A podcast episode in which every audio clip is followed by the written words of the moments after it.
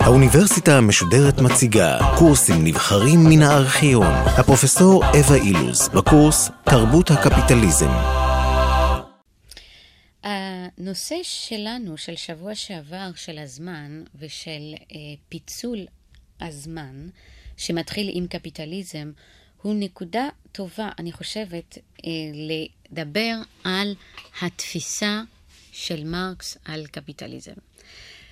אף אחד לא יכול לדבר על קפיטליזם ועל השפעה של קפיטליזם על תרבות בלי לדבר על העבודה הגאונית של קרל מרקס, כי הוא לא רק דיבר בצורה הכי שיטתית אולי על קפיטליזם, אלא גם הוא בעצמו למעשה שינה, השפעה של המחשבה שלו שינתה את האופי של קפיטליזם עצמו. נקודת מוצא של מרקס בביקורת הידועה שלו על קפיטליזם היא באופן מעניין להכיר בעוצמה ובתרומה ההיסטורית של קפיטליזם. מי שקורא או קרא את המניפסטו הקומוניסטי למשל יכול להיות מאוד מופתע לראות ששמה למעשה יש לא מעט קטעים שבהם מרקס משבח קפיטליזם. על מה מרקס משבח קפיטליזם? על כך שהוא משחרר כוח כלכלי וכוח עבודה עצום. הוא משבח קפיטליזם על כך שהוא דורש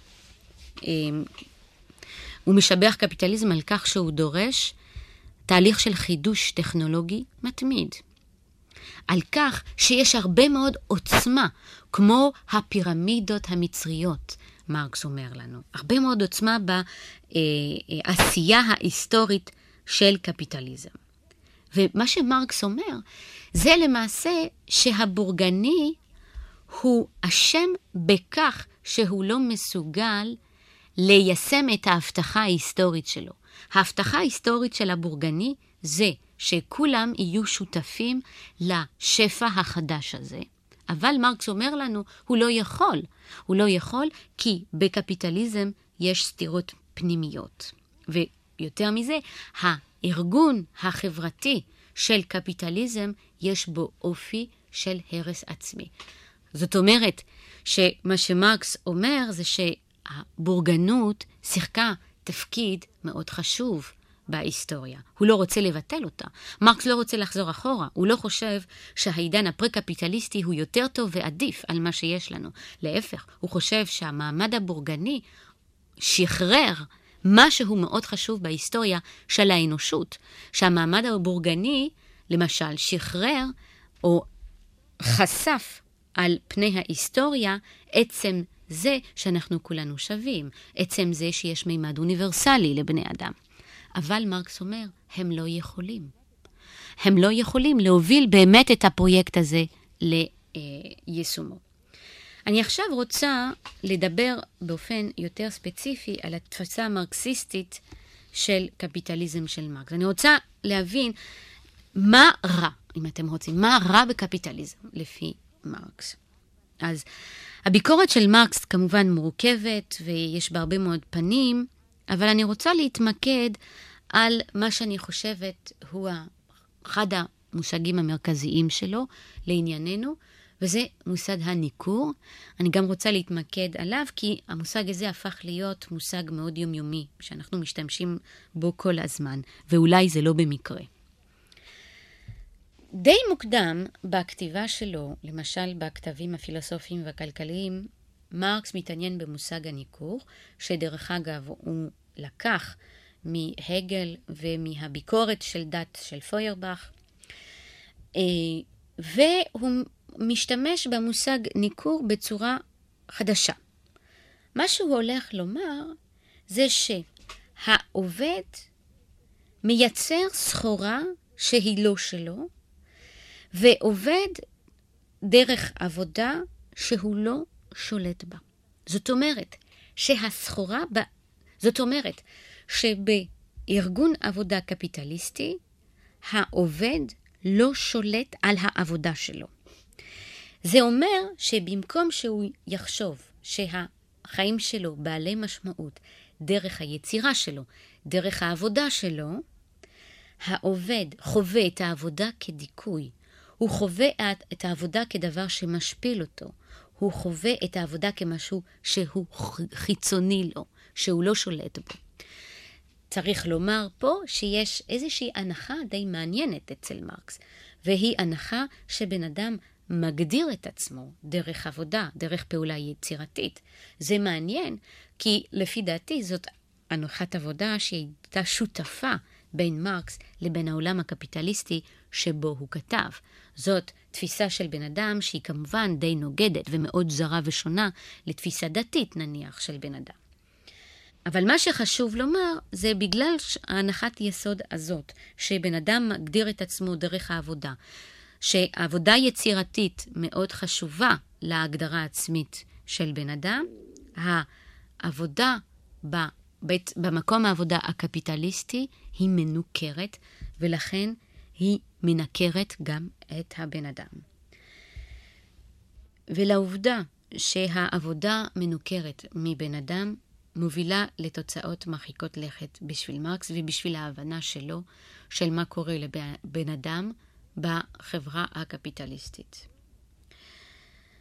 זה אומר שא' הבן אדם הופך להיות זר לעצמו.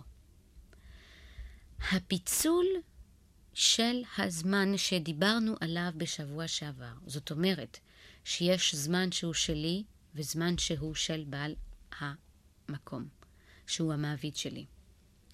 עצם זה שאני תופס שהעבודה הזאת היא לא שלי, אלא של מישהו אחר. גורמת, מרקס אומר לנו, לפיצול הזהות של הבן אדם, שתופס עכשיו את העבודה שלו כזרה לו.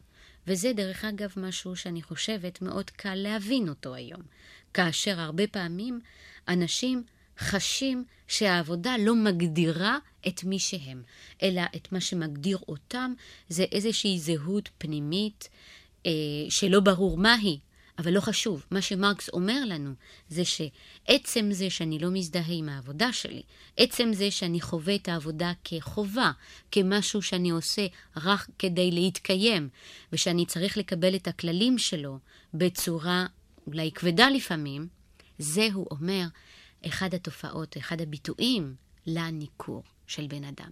כי זה אומר שאני לא שולט בחיים שלי, זה אומר שאני תופס את החיים שלי כמפוצלים, זה אומר שאני תופס חלק מאוד חשוב של החיים שלי כלא שייכים לי, כזרים לי.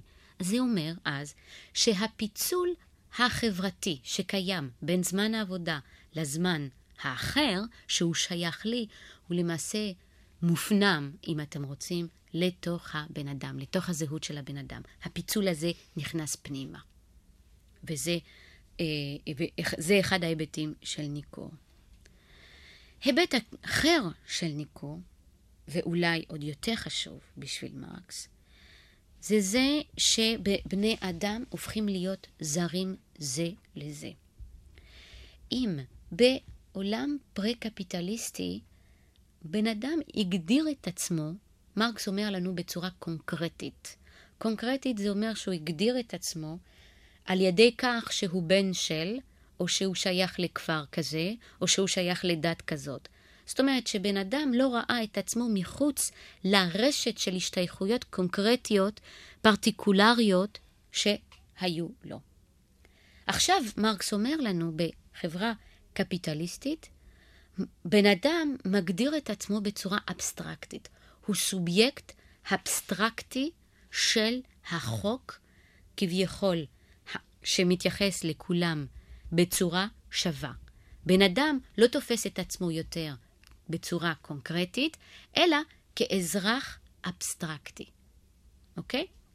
עכשיו, לא רק שהוא תופס את עצמו בצורה אבסטרקטית, אלא מרקס אומר לנו, אם זה באמת היה ככה, אז באמת החברה הבורגנית הזאת אולי הייתה טובה.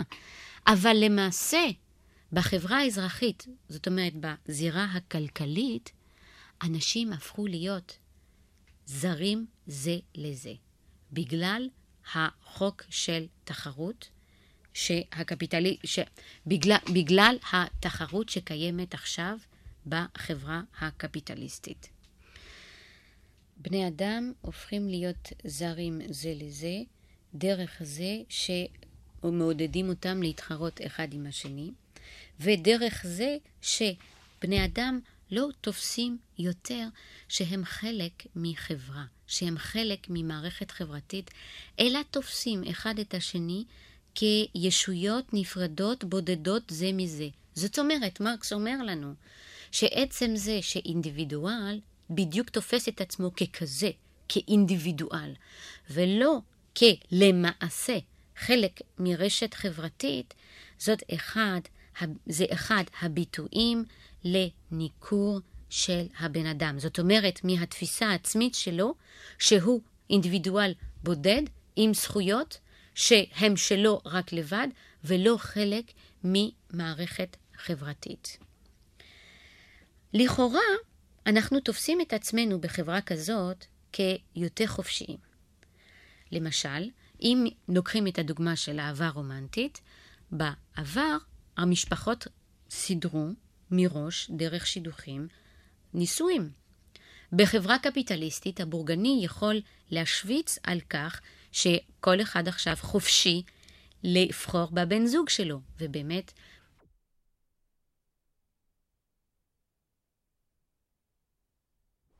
והרעיונות הגדולים החשובים של החברה הבורגנית היה הרעיון של אהבה רומנטית, שכמובן היה קודם, אבל מה שמיוחד לחברה הבורגנית זאת האמירה שכל אחד חופשי להתחתן על פי הרגשות הפרטיים האינדיבידואליים שלו.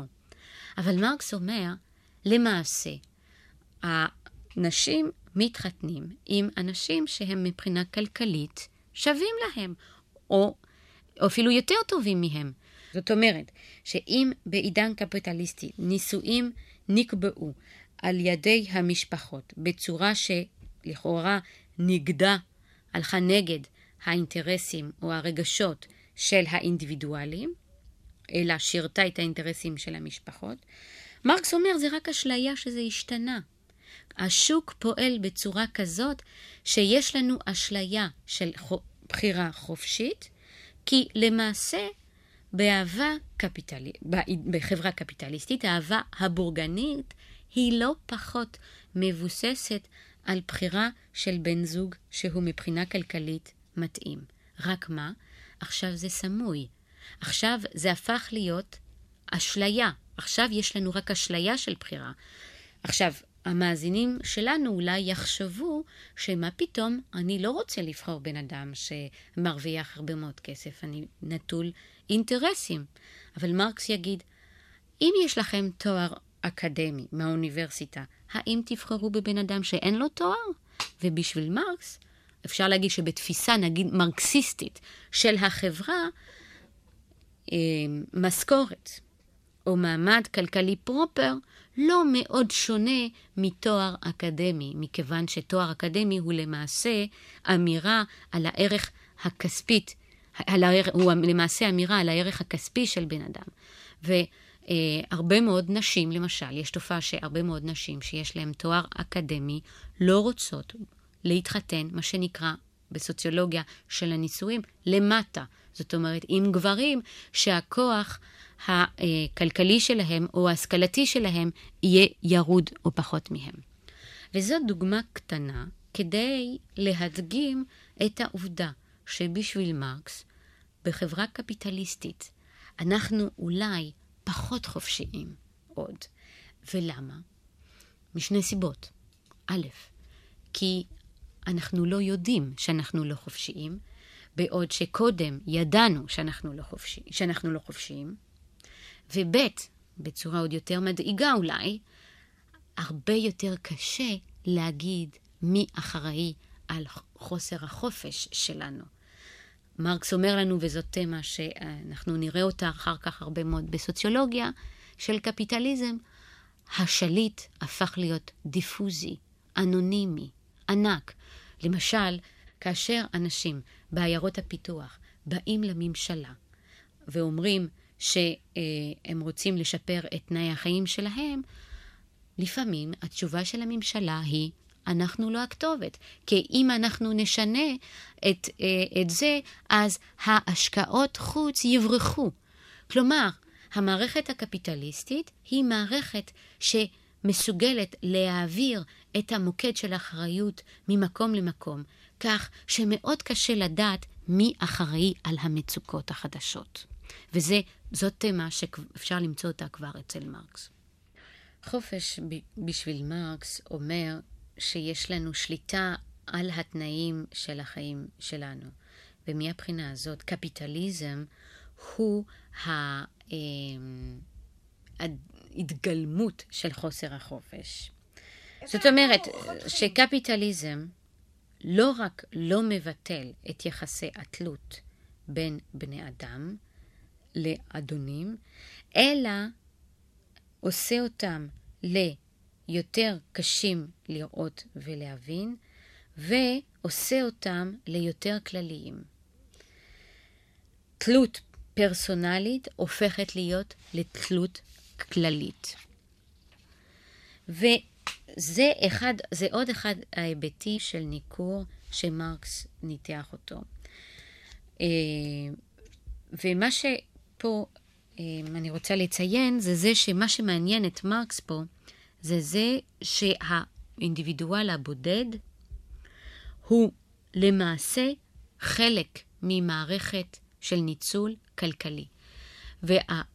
וכאשר האינדיבידואל תופס את עצמו כבודד, ולא כחלק ממערכת חברתית שמנצלת אותו, אז הוא אומר, קפיטליזם למעשה מנצח ביכולת דיכוי ושליטה שלו. וזה הניכור הזה מהחברתי, שבשביל מרקס מאפיין את הבן אדם המודרני. זאת אומרת, שלא רק שהבן אדם לא מבין, לא רואה את הקיום הכלכלי שלו, את תנאי הניצול הכלכלי שלו. הבן אדם גם רואה את עצמו כנפרד מאחרים, כבתחרות עם אחרים, במקום למשל להבין שהבעיה שלו זה המפקח שלו. הוא חושב שהבן זוג שלו בעבודה, זה שמתחרה איתו, זה שמייצר יותר מהר, הוא הבעיה. וזה עוד צורה של ניכור בשביל מרקס, כי אנחנו לא תופסים שלמעשה מי שעובד איתנו הוא למעשה השותף שלנו, שהוא ואני, אנחנו חלק מאותה חברה, מאותו מעמד שיש לנו אינטרסים משותפים. כשאני בחברה ואני מתחרה עם עוד מישהו כדי לקבל את הקידום, וכל האנרגיות שלי מרוכזות, בלנסות להיות יותר טוב מהשכן שלי, כדי שאני אקבל את הקידום, ולא השכן שלי. מרקס אומר, זה אחד ההיבטים של ניכור. אני מנוכר מעצמי, אני מנוכר מהשכן שלי, ושנינו מרוכזים וחושבים שהמפתח שלנו, שהמפתח של ההצלחה, של האושר שלנו, בכך שהבוס ייתן לנו את הקידום. וכמובן שבשביל מרקס, ההבטחה הזאת לקידום היא רק הנצחה של השעבוד שלנו.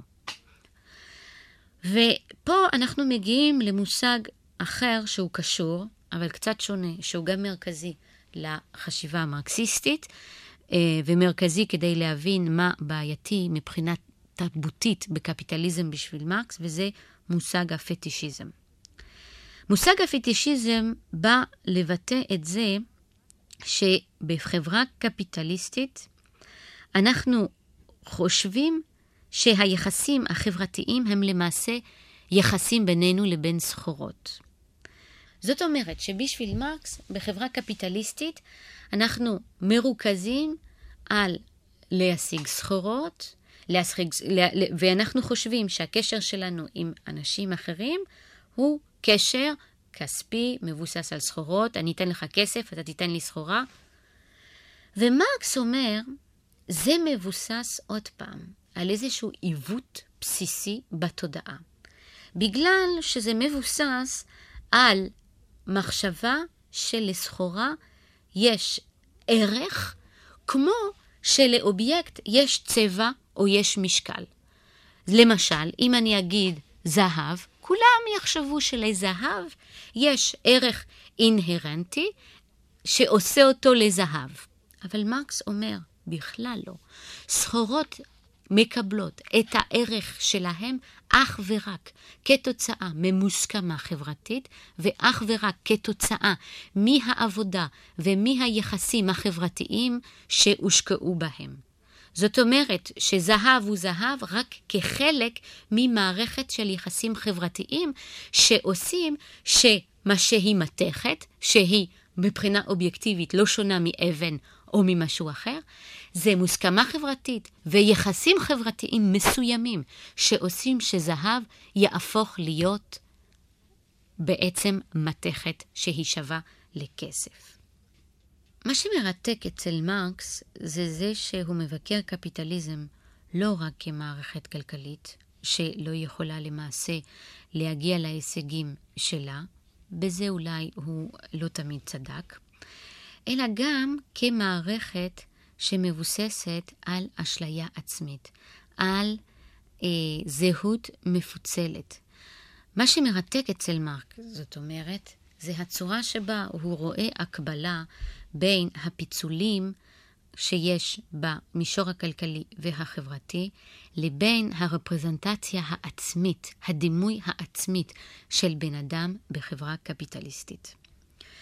ולכן, אם אני הייתי מסכמת, הייתי אומרת שבבחינה היסטורית בשביל מרקס, קפיטליזם היה מוצדק, כי זאת הייתה מערכת שהצליחה להגביר את ההון הכלכלי. בעוד שקודם היה מחסור גדול בסחורות ובכסף. אבל בשביל מרקס הקפיטליזם בוגד בעצמו. הוא לא יכול להוביל לחופש אמיתי כמו שהוא מבטיח בזירה המשפטית, בגלל שבזירה הכלכלית הוא מבושס על ניצול בוטה ועל ניכור של בן אדם מעצמו ומאחרים. למעשה, התפיסה של מרקס שאנחנו נמצא אותה גם אצל מקס ובר שאנחנו נדבר עליו בשבוע הבא, אנחנו מוצאים תפיסה של קפיטליזם כמערכת תרבותית שחותרת מתחת לעצמה.